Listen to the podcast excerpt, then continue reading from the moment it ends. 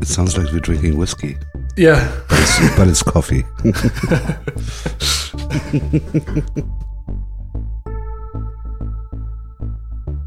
This is the Creative Voyage podcast, a long form interview show with the mission to help creative professionals level up. I'm your host, Mario De Picolzuan. I'm a creative professional myself, active in the fields of graphic design, art direction, and creative consulting, working with companies such as Kinfolk, Menu, and Sonos. Through season one of this podcast, I present in depth interviews with some of the world's most inspiring creative professionals, revealing the stories that shape their lives and careers, plus actionable strategies to help you take your mindset and skills to the next level. I invite you to join me on this journey. In this episode, I talk to a graphic designer and creative director who's also a teacher and an artist. Hi, my name is Eike. I'm uh, German born. I grew up in Hanau, a small town next to Frankfurt. I run a studio named Hort. We are based in Berlin, and I'm here in Copenhagen to record this podcast about design and all the problems I had with it. Studio Hort does art direction, branding, creative consulting, graphic design, and illustration, and works with institutions such as Arte, Bauhaus Dessau, Bergen Assembly, as well as brands like Adobe, IBM, Microsoft, Nike, the New York Times, and Universal Music. As the quotation of an Amazon review on their About page claims, their work is original and amazing, with which I wholeheartedly agree. Besides running Hort, Eike is also a professor of illustration and graphic design at the HFG Offenbach and is active as an independent artist. I've discovered Eike's work very early in my design career, and he always had a special spot in my landscape of individuals I admired in the creative industry, so I was thrilled to have this conversation with him. Eike arrived in Copenhagen on an unusually warm day in early June 2018. I've greeted him at the airport, from where we went to Kinfolk headquarters, who generously lent me one of their meeting rooms to record the interview. In this episode, we're going to listen to the highlights of that conversation. Please note that this episode is slightly longer than the previous ones, but I believe Eike shared many timely insights that I'm sure it will be worth your time. We cover topics such as his approach to teaching, challenges on his creative journey, advice to young professionals, his struggle with depression, and much more. In the world of seeming abundance, and in a market where most things are becoming commoditized, it's growing increasingly important to be self aware and understand oneself. In that way, hopefully, we can uncover where we can provide the most significant value, both to our clients and culture in general, and overlap that with our unique strengths, inclinations, and even quirks. It seems to me that Eike is an excellent example of that, authentically navigating his life and career. So I started my conversation with him discussing those topics. But I think I would like to start with almost like a standard question, but I think it relates to a lot of what you are talking about through your lectures, and that's about understanding yourself and kind of knowing who you are. So I'm curious, who the fuck is Eike König currently? Uh, currently, Yeah, currently. Uh, okay. Um yeah. I mean, it's it's hard to describe yourself and uh, who are you? Where do you come from? Uh, what influenced you? Which cultural background you have? Uh, which context you grew up and stuff like that. That all created your biography, and based on your uh, biography, everything you're gonna do will be based on that somehow. Like decisions you're making, or or even the way you design is somehow connected to that part. That's why I used to say, okay, uh, it's good to figure out who you are because then probably you will understand why you do things that you're doing, and uh, it's just a help. I mean, you can also ignore that, and uh, if you're not interested in who you are, then just ignore that. Yeah. so, how do you go about understanding yourself? we, we all go through that anyway you know like we get born and then we grow up and then we become teenagers and then we fight against our i don't know parents and stuff like that. So we have to figure out who we are in this society and uh, in high school. And in my case um, i mean i had a very strong father figure or i had two figures father figures. One was yeah my, my father and he uh, was an architect and he was quite a tough personality uh, in case of what he taught, like no decoration, follow one idea, you have to work hard, you know, like all these things that probably ha- he had gone through. And then on the other side, I was uh, a professional gymnast, uh, so I was training. I was going to training every day, and I did that from three to seventeen or sixteen, I don't know. And my trainer was somehow even more a father figure because he spent much more time with me during the day. But yeah, for sure. I mean, at one point, uh, when you struggle with yourself and, and figuring out who you are and what your position is in society, then uh, for sure one way is to rebel against uh, your father, or in my case, and say, and I, I think I gained a lot of energy out of that just to not, I didn't want to be who my father was, like you know, a very simple thing, and I wanted to be more successful than my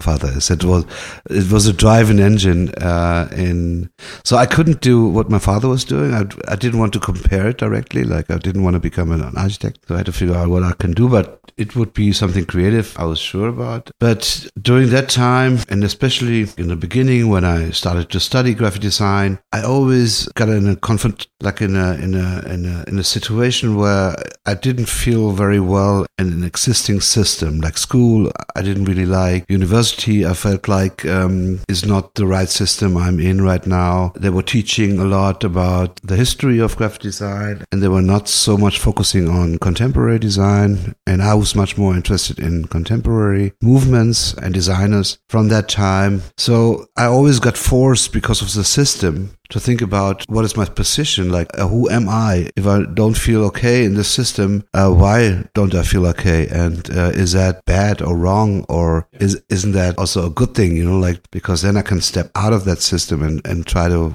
create my own path and the more I thought about it, the more I felt like, yeah, that's, you know, also accepting that. Yeah, that's me. You know, like I'm, I'm not made to to go that way. I'm I'm made to maybe build my own path and walk on that. And that's just because uh, I thought a lot about it and not just accepted everything as as given. Like you have to go to school, and uh, if you don't like it, you still have to go to school. You know, like a lot of people are just doing this, uh, and I was always saying, no, if I don't like it, I don't do it, or I change it, and that's my two positions on that. That's why I gained a lot of strengths and self confidence just because of accepting me in my strengths, but also in my weakness. And uh, it's just good to know that.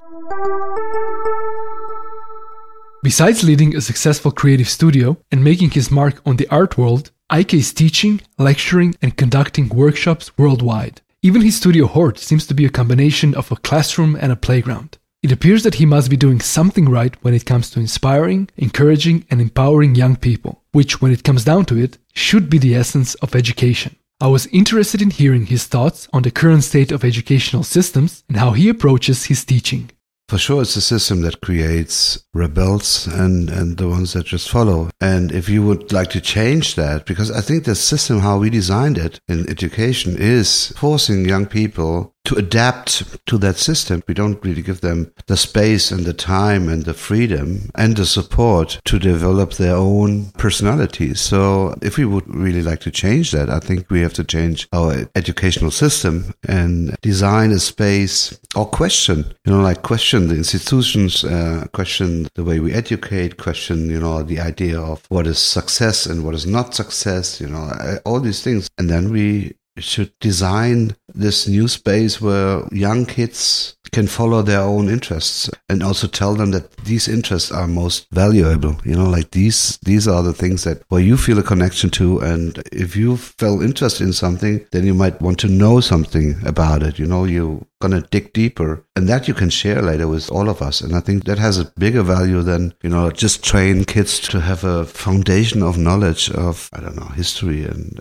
nowadays anyway all this knowledge is online and uh, it's not centralized anymore so teach your kids the tricks and also being critical about you know all the stuff they find and help them to understand how to work with these informations that are all there and give them a lot of trust that they're going to make it and then i think we would have a different society you know, like of people who are not just, um, I mean, probably also there are a lot of people who are just happy with that, you know, like not having to think about yeah. and, you know, like, okay, I just let it go and, and someone will take care of that. But what happens with those people who don't, you know, like, so, and, and I think there's a lot of potential in this huge group of, you know, just followers. I think if you would change a little bit from a follower, there would be a lot more people moving into makers. Yeah. I, I think it's highly complex, like how, yeah. how yeah. the whole system is set up, you know, like at the end, the whole idea of education was to help uh, the industry to, you know, to have the right people to work there in this industry. So it was not about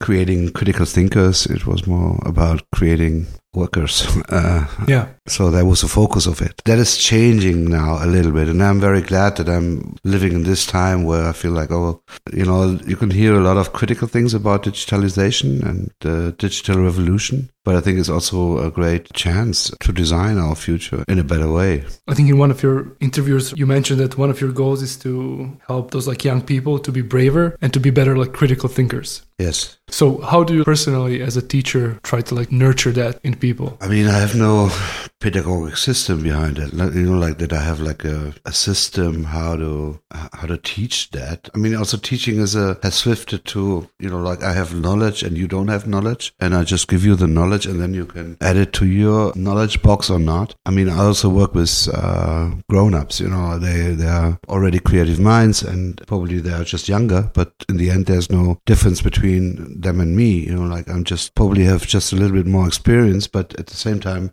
they're way younger, so they ask questions I would never ask, so I can learn also a lot. So that's a different situation because I gain a lot of knowledge from them. So it's more like a partnership we are having. And in a partnership, you invest way more than if it's just a one way relationship. Yeah. It has an impact on both sides. And that's that's quite interesting. So what I'm doing is just the opposite, not just the opposite, but it is somehow based on the experience I had when I was a student by myself. You know, there were professors and these professors were judging based on their own experience in design or experience in, in business. And they tried to tell you what was right and what was wrong. And I think that's the beginning of the end. You know, like there is no right and wrong. There's not one solution. There are a million solutions. So whenever you find a solution not good or not interesting, that does not mean that this solution will not work. So it's a lot about stepping back from your own person. Know, if someone designs something and you're not familiar with the aesthetics of this design, then people tend to judge on that and say that's not nice. But that only means that you probably are not in contact with that kind of design yet, or it's just not part of your bubble you're living in. So I'm,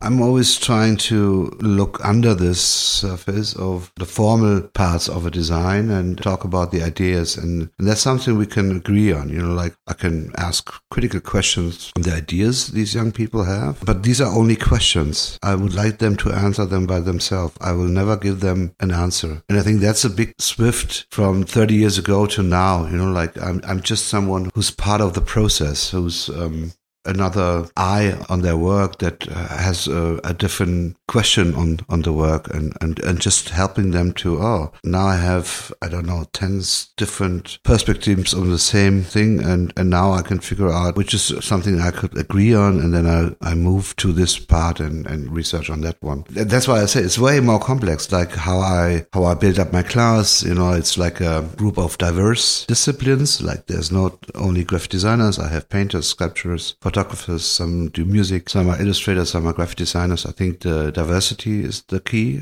You know, like there are different ages. We still do diplomas, so there are sometimes people from the third semester until the 12th, 13th semester, they take care of each other. So mm-hmm. that's also part of it. I would like to support them to, you know, like be, you know, I'm, I'm just another person in this whole thing. I'm not, I'm not the guru, you know, everyone is waiting for because most of the stuff the students are learning, they are learning from each other. That's the trick. And if you help them to create this social community, I mean, even if they become a competitor at one point, they should still help each other and you know like uh, see the work they're doing in an open source mode okay i share what i know you know without fearing yeah. that someone will take this knowledge and make something better out of it that's what i also try to help to create an awareness of, the, of the, that this is a value if you share something and not something risky you know like you don't have to protect you as a creative person. Now you have to open yourself. And then and that's why I also do a lot of like social activities that these people also create things uh, where they will not get paid for something you do for other people, but in a way it will come back at one.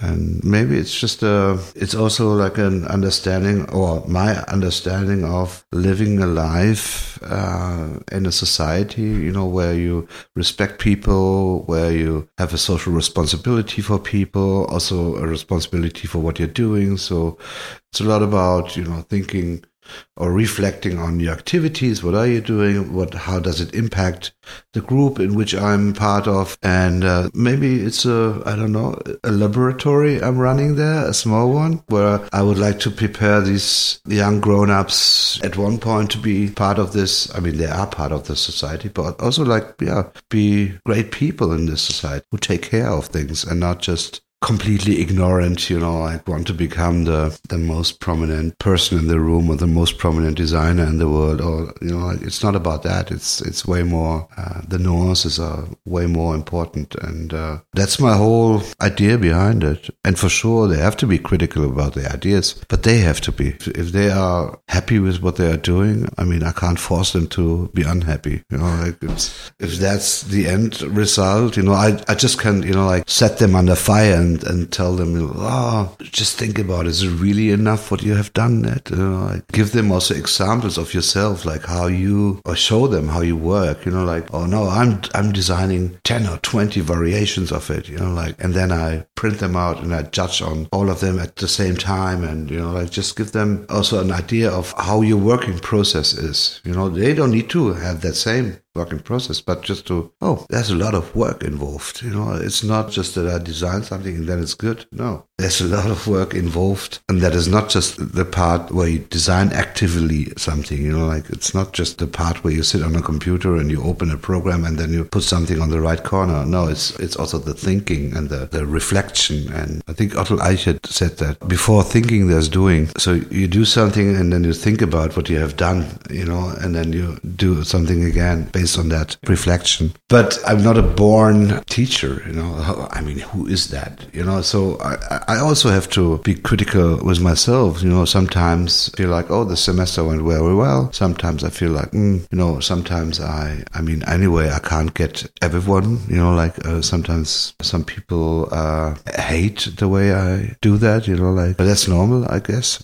Every year, I also have to think about, mm, how can I adapt this? You know, what have I learned last year? Where did I fail for myself? How can I improve things? And in the end, it, it's not about my ego that I'm teaching. It's about them. And that should be, I mean, I shouldn't forget me. That's why I also said I'm doing it because I also get something back, but they should be the focus, you know, the, the student should be the focus. It seems like a lot of it comes down to giving people like space to, yeah, to do those things yeah versus always intervening with yeah, what's yeah. going on yeah that's that's the biggest problem because especially creativity needs time and every person has its own rhythm it's not like a car factory back in the days in detroit where ford tried to uh, organize uh, each part uh, of the working process in a specific time frame you know yeah. like to make it yeah work able in a capitalistic idea no creativity is uh, an amazing source and the problem is that we are all born creative and very brave also. All the things of that we learn in the in the very first beginning of our life. I mean, there's a, a lot of braveness involved, you know, the first steps and all these things and and the whole playing is is so highly creative like this is i feel like it's the engine of our life. And by playing you you evolve you grow you learn you explore. And uh, and this it seems to be an endless source of creativity that we lose when we start to get educated. Everyone is putting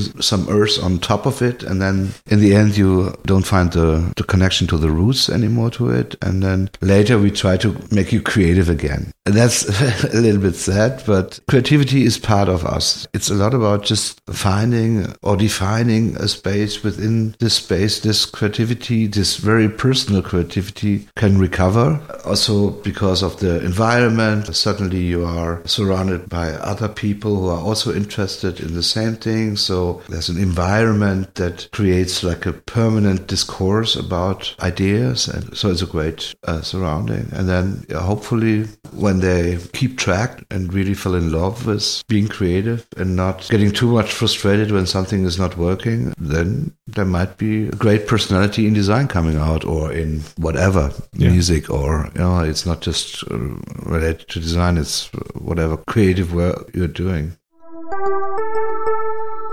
Eike started Studio Hort in 1994, which means that currently it has been up and running for more than 24 years. As freelancers, artists, and entrepreneurs, we experience challenges even on a day to day basis. It's only natural that throughout the years and decades, we're guaranteed to withstand all kinds of ups and downs. I've asked Eike to share some of the challenges he encountered on that more than two decade long journey. First of all, I, am very glad that I created that because that platform or space is, is still there. And uh, looking back, you can see that the small idea of uh, starting my own workshop had so much potential that more than 80 people went through that. And I got connected to so many great minds and friendships and, and all these things. And it was just because I had an, I had an amazing job. I was art director of a record label, designing record sleeves. Um, I got good money. I was involved in this club culture of the city. So I knew a lot of people, you know, like I arrived already, you know, like on this level of being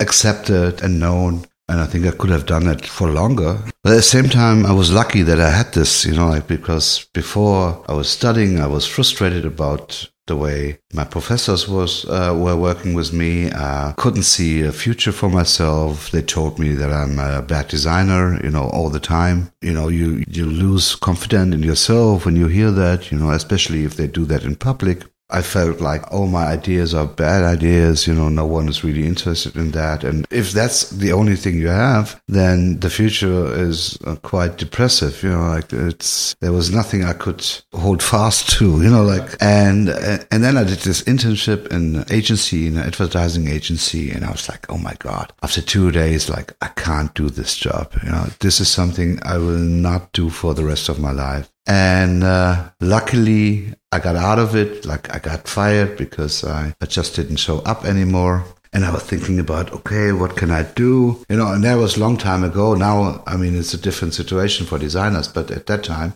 most of the uh, students were ending in a in an advertising agency. So I was lucky because I designed for friends of mine who had a skate shop or who was organizing uh, techno parties. So I got into this design for stuff that I like, you know, just by because they are friends of yeah. mine. And because of that, I got this internship in the record label. And because of that, I got my position as an art director. And because of that, I quit my university. So I didn't finish even, you know, like it was a, it was a dream position for a lot of designers. And I just got it by accident. I was at the right time, at the right place, uh, knew the right people, and I was completely unsure about does anyone like what I'm, I was doing. You know, like coming from the university, I felt like, ooh. But suddenly, I was in a, involved in uh, in a context with a product music that I loved anyway, and I was able to deliver designs people liked. So suddenly uh, I gained confidence uh, again, you know, like suddenly I figured out, yeah. oh, it's just also the people or the context or maybe the product. Suddenly I was like, wow, I feel accepted. People were asking me, do you think it's a, it's a good design or not? You know, I, I was much more involved in the discourse of the design of the company. I got international. They had studios in, in, in London and in New York. I was doing the very first website, 1993, I think, something like that where I remember the time when, when someone in New York said, Yeah, that's the new thing, internet. And I was like, What is internet? And he said, That's the future. And I was like, How does the future work? And he said, Yeah, it's through this telephone cable. And then you have this computer. And I was like, Oh, that's the future? And he said, Yeah, digital. And I was like, Yeah, I look into the future right now.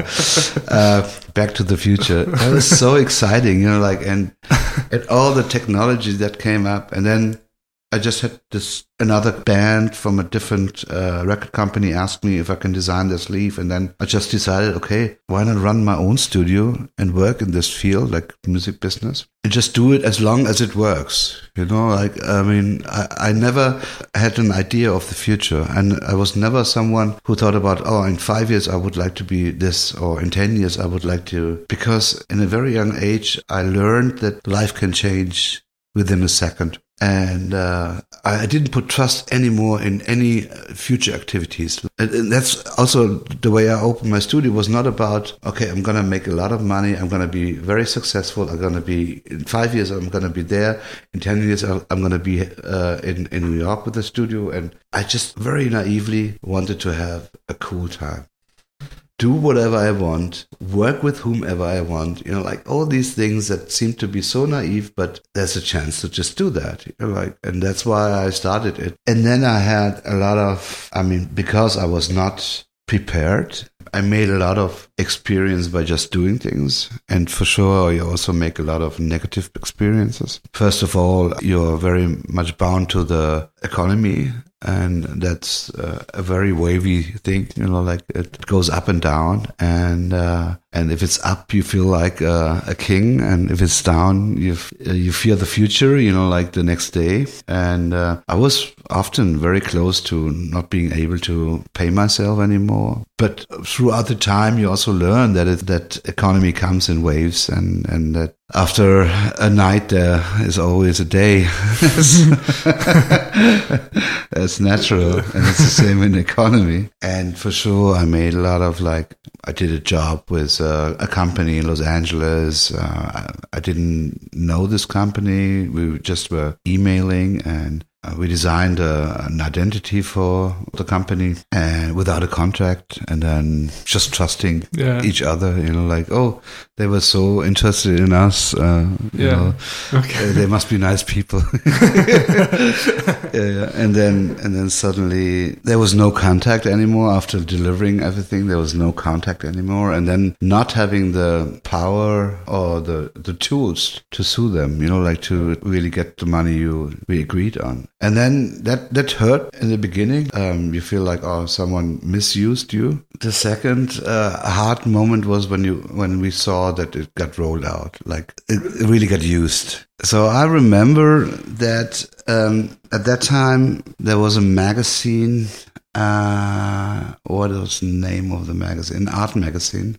I forgot the name. Also from the West Coast in the US. And they had a wonderful manifest. Like the artists could do whatever they want. And they always invited artists to design or create something for the magazine. So after having some experience, negative experience back then, we thought about okay let's create the shit awards for all these people who uh, still owe us money or we felt like they were lying to us or whatever and uh, so we did from 1 to 10 shit awards and each of them got a got its own design you know related to the job we were working on or and scaling up from 1 to 10. And one of these clients was this company in uh, Los Angeles. And then we sent the 10 spreads to the magazine. And then it was saying, oh, I'm really sorry, but they sponsor us. We can't do that. So we copied the, the manifest of the magazine and sent it back, marking this part, you know, this important part, um, that the artist is free to do whatever he wants, you know. Like, and I pointed on it and said, so you, you are killing your own idea, you know, you're, you're killing your own idol, you know, like that's not cool for, for you and also for, for us who support you by producing stuff and, Yeah. you know, like the content we create and not you. And, um, so they said, yeah, but you know, we still can have this nine, and we, we just leave this out. And I said, oh, you you're getting worse now. You know, like, you know, now I don't want to have anything anymore. And that happened for sure. You make your own experience, and it's not easy to run a business to be an entrepreneur. I mean, there there are always good times and bad times and projects where you can learn a lot because they didn't went right or well but i still like that i went through all this you know like i, I still feel like it, it was important to go through this and just because now i'm here where i am and and uh, it's all connected and um, i mean i'm happy because nowadays for sure i force less of these problems you know I, I'm, I'm way more aware of what can happen you know like if you accept a relationship with someone. So a little bit less naive same time a little bit less open for sure. I mean but um, also a little bit less stress. But but that's what you you know like uh, learn. And no one can teach you. No one can give you an advice on that you know. I i mean if i would follow advices from other people if I would have followed one advice, I, I wouldn't sitting here. I think if I would have followed another advice, um, I, I would never have worked international. If I, you know, like there are always advices that might sound right, but mostly right for the person who advised it. Yeah, because these people went through something, Yeah. and based on that, they come up with this advice. So I'm not a I'm not a fan of uh, advising people. Uh, like. Uh, because anyway you you have to go through this shit yeah, yeah, yeah. but I do find advice or like when people share their experience to be beneficial to like get the Yeah. guts to like Yeah. do things. Yeah, but I mean, someone can take me as a role model if he wants to. You know, I don't want to be a role model, but someone can t- that- do that. And maybe uh, someone feels like, oh, I really like what Eike is saying, and that's why I'm trying to do it too. You know, like, but I'm not responsible for that. You know, like, there's not a proof of um, success, and it's also it's so complex how things are, are running, in which direction things are going. And uh, when you start as a young designer, you know, there, there are a million of ways you could walk. And it just can change within a job or uh, someone you meet, or there are so many unseen moments uh, you can't predict and you can't, you know, forecast and you can't say, oh, so mm, chill out, you know, like you will not be safe by forecasting or trying to forecast everything. No, you will not be safe. Hey friends, you're listening to the Creative Voyage podcast. We are roughly in the middle of this episode, so it's time for a short break. There's no team behind this show, it's solely produced and edited by me, Mario. I don't have any sponsors, and I have no plans to add any. Nevertheless, I can use all the help I can get growing the show. If you like what you've heard so far, there's three simple things you can do for me and future episodes. Number one, review the show on Apple Podcasts. Number two, tell a friend and share a link on social media. And number three, visit the shop on creative.voyage slash shop and support the show by buying bespoke Creative Voyage products. Thanks everyone, let's get back to the show.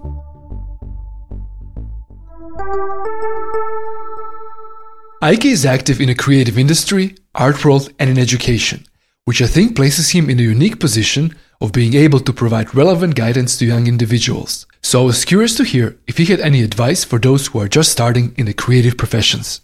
What I learned throughout the years was uh, I can say no. And that a lot of young people don't see the power in no. They always want to agree on something. And uh, and I learned just that when clients come to you and they want something that might be interesting for you, but the parts of the business agreement are not right, let's say money, also I was struggling at that time, like, okay, I should probably, there's a great opportunity right here. Not much money involved, but because they're telling you, okay, we are a very sexy brand. You put it in your portfolio, you get more jobs, you know, like this idea of that this will speak for itself and gain more business. Uh, so a lot of people accept the limitation of budget for your work, and I just learned that I have to say no at a certain point. Like when I feel like this is not enough, or I don't feel respected, or I don't feel that I can create a connection to the product, you know, I say no. And I I I, I figured out that people who really would like to work with you, they they will come back, and that's a, also a great uh, filter. If, for example, if people not agree on a contract before, I will not work with them because I know now that there will be problems coming up throughout the working process. There needs to be a foundation of how to work together. They should agreed on both parties how much you get paid and stuff like that. And before this is not settled, I will not work anymore. And I did that a lot in the beginning. Like, okay, we'll figure it out later. And then suddenly you're the one who who's pissed. And it's great to say no also if it's a lot of money, but where you feel like, mm, but I would feel bad if I do that. You can also say no. And I also did, did that. So I think the power of no, uh, we should learn uh, to involve in our communication, yeah, uh, to also not accept everything and not agree on everything and not, you know, like that because the business is like this. No, you decide how the business is. And that's something where I hope that the younger generations are way more active and, and, you know, like maybe also helping creative business to gain some value again, you know, like because nowadays it's, it's all about that's what you can do and that's what you get paid for. But there's much more involved. And in the end, it's also a political thing. And, uh, you have a lot of power, but also you have a lot of responsibility because you have to be the brave one. You have to be the, you know. So I think it's a great mix of possibilities that are involved in this job. You just have to take care of it. Be brave and say no is is a is something you should try, and not just once. You know, try it every, every time. You know, That's a good advice, I think. because I also had to learn it very hardly, you know, like, uh, but I also had my experience where it really worked so well on a super high level of business, you know, with CEOs and, and where I said, no, I don't think it's right. And they agreed on that. And I was like, you see, yeah, it's, it's a lot about you, how you interact with people. And if you always agree, yeah, people will take that as a chance to put you in a, in a corner. Yeah. You, know, you have to define what is right for you and what you're willing to do and yeah, what you would like to accept also. By looking from the outside, it can seem that Eike has everything figured out. He's leading a highly regarded design studio for over two decades, traveling the world giving talks, making exhibitions, and teaching young people. I was curious to hear what are some of the challenges at this point in his life. That's a very personal thing, yeah, because um, for sure, since some weeks, uh, I know now that I become a father and uh, I set up my own my own life very egocentric. Everything is designed in a way that helps me to make all these things running a studio doing my artistic work um, teaching in a school traveling around the world waking up whenever i want going to bed whenever you know like this uh, this is a perfect an absolute perfect picture of of a life I, I was looking for yeah? And uh, I needed a long time to not a long time I was always doing it this way but you know it feels now so so round I can um, it's just great so so suddenly I mean I wanted to have a child but suddenly when you know it's going to happen then a lot of things also happen with the rest of your life, you know. So the whole system or construction I designed for myself now will be pushed in, in certain directions because of someone else that will join me in my life and, uh, and maybe the spotlight I, I, I, try to be in will yeah move to another spotlight or there will be a second spotlight and maybe this will even be the bigger spotlight. I don't know yet. So I'm completely because I, I like I said in the beginning I don't think about the future. It's so hard to think about how it will be. You know like I don't really know how it will be and what impact it will have and how I will be able to still be myself and because it's also important to, to follow my interest and to do all these things uh, and uh, and suddenly when that happens uh, totally different people start to talk to you. You know people you usually don't talk to suddenly give you advices you know and you're like oh my god yeah okay. And then uh, yeah. So i'm i'm i'm 100% excited and it's like an adventure. You know like you you you plan to do that and then you and then suddenly it starts and then and I love adventures. So, so I, I think I also like this strange power of different feelings you, you have at the same time in your body. And, uh, I think that's a, I can't sleep anymore. So where, you know, it, it really makes me shuffle and it moves me. And that's, I mean, that's great. You know, like a lot of people are just sleeping, even if they are standing somewhere, uh, you know, like not, not physically, but something is done, you know, and, uh, so that's, I think that will have an effect on, I think I, I'm, I will have to make a decision on, on certain parts of my life yet. According to the World Health Report from 2001, one in four people in the world will be affected by mental or neurological disorders at some point in their lives. Around 450 million people currently suffer from such conditions, placing mental disorders among the leading causes of ill health and disability worldwide. The report invites governments to make strategic decisions and choices to bring about positive change in the acceptance and treatment of mental disorders, and I believe part of it comes down to being more understanding and proactive as a society, starting on the individual level with every one of us. At one point during our conversation, Eike mentioned that he learned very early in life that nothing was certain. I was intrigued by that observation, so towards the end of our conversation, I've asked him about that remark. Exceptionally generously and honestly, Eike shared two personal stories from his history and how those played a crucial role in his life, including his experience with depression. Like I told, like I, I was, I was a gymnast, and uh, I had this strong relationship to my trainer for a long time. Yeah, if you start doing this sport since three, then you do a lot of things together, and then, and then suddenly, I think I was 15 or something, uh, he died by an accident. So the company he was working, there was an explosion and he was the only one who died in this explosion because it was on a Sunday. So no one was there, but he was responsible for the part of the factory. And uh, so, so out of nothing, he, he was gone. There was no preparation. Like if someone is sick, then you understand, you know, like that um, life might be ending at one point. And I and I didn't really had any experience with with death before. So that was the first experience I had. Usually you have it with your I don't know with family, but with the older people in your family.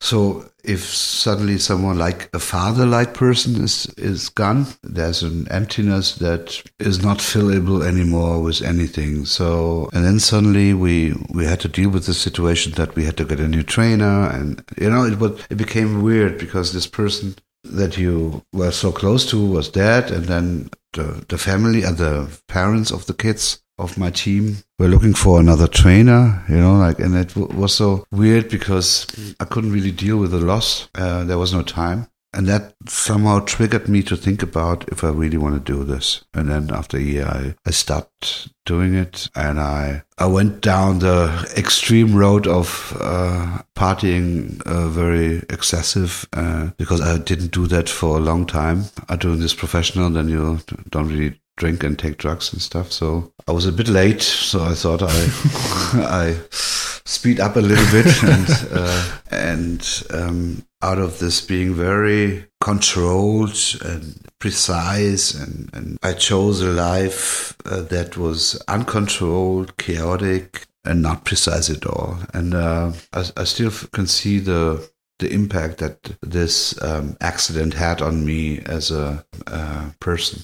So yeah, this can happen every day. I mean, and suddenly your whole life is changing. And I had a similar, not a similar, but I had also like I had a, a mental breakdown when I was, I think, 30 or 29. I was very successful. I was in a relationship. I had an amazing lifestyle. like I was earning good money. Uh, I did what a lot of people dream to do. And I was on holiday in Portugal. And suddenly I got back from holiday and I woke up and everything was gray. And I first thought, I'm sick, like physically sick. So I went to the doctors and he said, No, you have a depression. I was like, I can't have a depression. I'm a very funny guy, you know, like uh, I have a lot of uh, humor and I love to laugh." And, you know, and he said, No, no, you're deep into in, in a depression progression at that time, you didn't say burnout. Nowadays, you maybe name it burnout a little bit more. And I had to accept that I was now, I was look, when I look back, I was like, okay, for a year, I was slowly drifting into this, you know, like uh, I was overworking all the time. I was living on a high speed jet set life, you know, like flying around the world, uh, meeting bands, uh, being on concerts, um, having fancy parties, uh, yeah, rock and roll somehow. And I was slowly drifting in, and suddenly there was this moment when there was there was enough, and I, I couldn't work for half a year anymore. And uh, I really had to work hard to get back to a personal environment, situation, feeling that I feel trust in myself, that I'm able to do things. And so that half year was uh, quite intense, focusing on me as a personality, where am I? Maybe also like the, the traumatas and, and why am I like I am? And I worked with a therapist and uh, it wasn't so popular at that time to say that you work with a therapist, you know, like uh, yeah. people were saying, I, I remember friends were saying to me, I would never work with a therapist. You can handle it by yourself. Oh, and I was like, no, I can't handle it anymore. And I, I think it was the best thing that could happen to me. So I learned a lot about me. I learned a lot about my patterns. I learned a lot about why I do things, what triggers me, and, and why I react like this. And I made like a small plan of how to, you know, get out of it and step by step. And I made it like in a half year, I think. I don't remember exactly. But at the same time, I thought, okay, I have a problem with my own personality. Like, I want to do everything by myself. This is, you know, uh, when you do sports, especially a sport like I did, it was a lot about me as a, as a athlete. So also in design, I wanted to do everything by myself on a high level. I was very critical with me and I learned that I was not able to do everything. So I had to open myself up, and that's why I started to work with people. So in the beginning, I was completely alone, and uh, and I said, okay, why not open Hort this idea up for all the other people I might meet? And then I decided, okay, they, these people should be younger and better. So I was looking for people to work with, and the first one was Ralf a German illustrator, and then later Martin Lawrence. So that's how I, you know, like got out of it. And the whole, what you see as Hort now is because of that, because of all the people that from that point on went through that and I was able to learn from them. I was able to, you know, like, yeah, they designed what it is right now. And it's not me. It, I was just the, the person who created the space, and this idea of how to work together. And then I had this mental breakdown. And that's why what is what it is because of all the people. And that's why I also have a total different relationship to these people because they helped me in a heavy time of my life. These people, not personally, but you know, they were the bright day I was looking for. And they have been sharing so much knowledge and creativity and, and good and sad times with me. I have a, a very strong relationship to each of them. And that's also a different experience uh, a lot of people have when they go into industry. It's not about them, it's about what they can do. And for me, it was always about them and less about what they can do. And that came overnight. I just woke up and everything was great. day before you were fine, quote unquote. Yeah, yeah. We got back from driving through Portugal with a car with an old Beetle. And we got back at 12 in the night or at 2 in the night. We got back. And then the next day, everything was gray. My mind was gray the world was grey.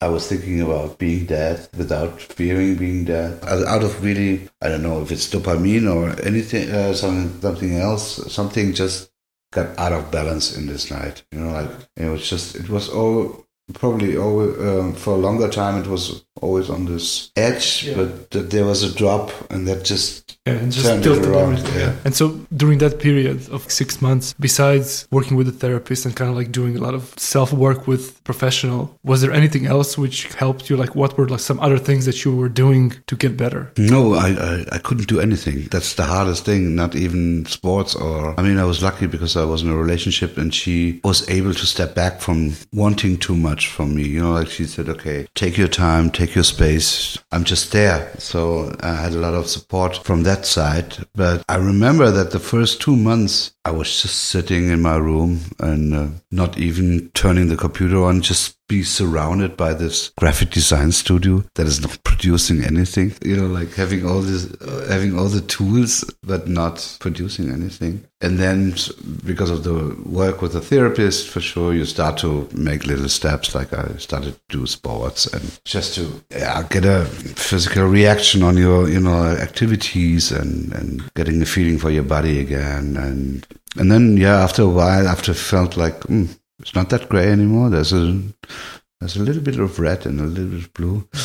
um, then I also started to slowly work, really not working on commission jobs, but because I, I, I, knew that if I accept a commission job, then I would get into this pressure again, like delivering in time. And uh, so I started to do yeah, some private stuff, and then I had fun doing it. And then yeah. based on that, you know, yeah.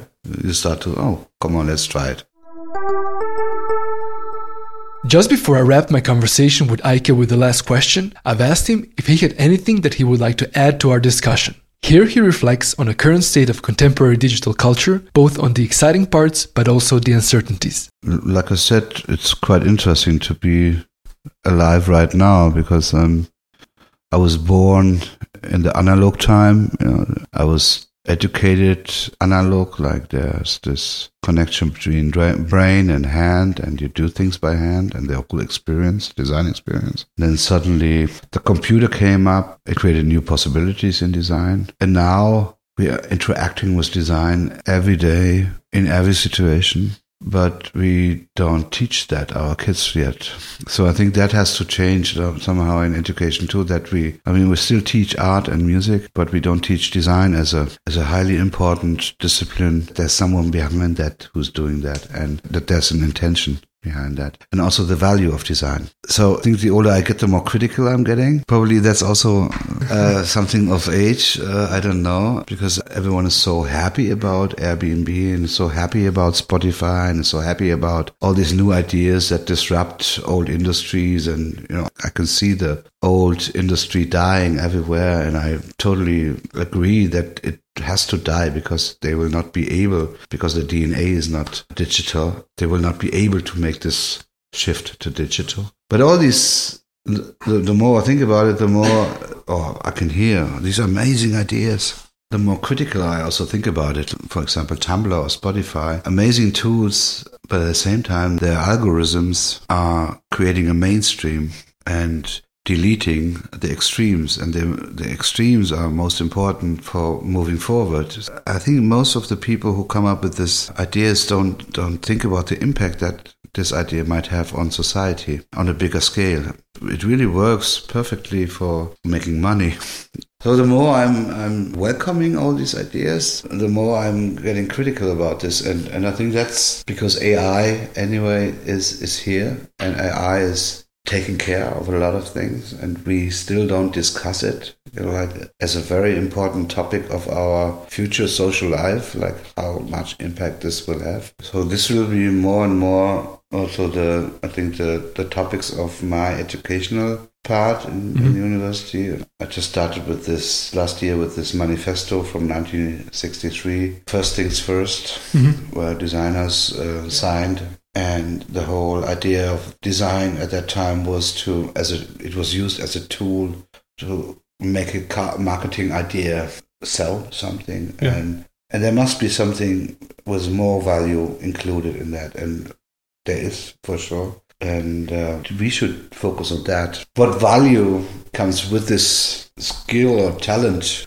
to think creatively you know or to do things with your hand like yeah. be creative be a creator. What value is in includes that and, and maybe support that a little bit more and be less the tools for uh, marketing ideas. Yeah. That was my and teach the kids to hack, to learn hacking, you know, like to understand programming and then you know go into it and change it and uh, and also teach them what design means and what design can do. Then probably design will have a bigger impact on, on our society in a positive way. We've come to the last topic I've discussed with Eike, and as with our guests, I've asked him to highlight three pieces of advice based on what he experienced and learned so far on his journey. Here's Eike's parting answer. You heard that so many times. I, that's my that's the end of all my every talk yeah. I'm giving. Be brave, stay curious, and do something good while being on this planet. That's somehow the the three things I would like people to invite to yeah, think about. So you stand by that? Yeah, I stand by that. Yeah. yeah. okay, perfect. Great. Thank you very much. Amazing. that was good. Yeah, that was really really yeah, good. Thank you very much. Yeah. Hey friends, I hope you enjoyed my conversation with Eike König. I think we touched on a lot of useful information for anybody out there interested in design, education, and growing as creative professionals and people. I want to thank Eike for coming onto the show. He was so generous and honest, and I'm grateful for having a chance to meet him. Links to Eike's work, his Instagram, as well as to some other things mentioned during our conversation can be found in the show notes at creative.voyage slash podcast. You can find at creative.voyage on Instagram, and you can also email me directly on hello at creative.voyage. If you haven't already, be sure to subscribe, and until next time, my friends, take care.